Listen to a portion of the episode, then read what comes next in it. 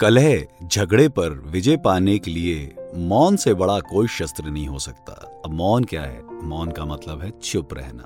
इसलिए जब भी आप कभी ऐसी सिचुएशन में अपने आप को घिरा पाए, जहाँ पे हर कोई आपके ऊपर शाउट कर रहा है या आपको बहुत नीचा दिखाया जा रहा है, आप आर्ग्यूमेंट कर सकते हैं।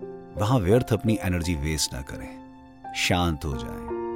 अक्सर जब हम शांत रहते हैं समय ले लेते हैं तो शायद सामने वाले को अपनी गलती का एहसास होता है कि दूसरे ने कुछ नहीं बोला। ऐसा क्यों?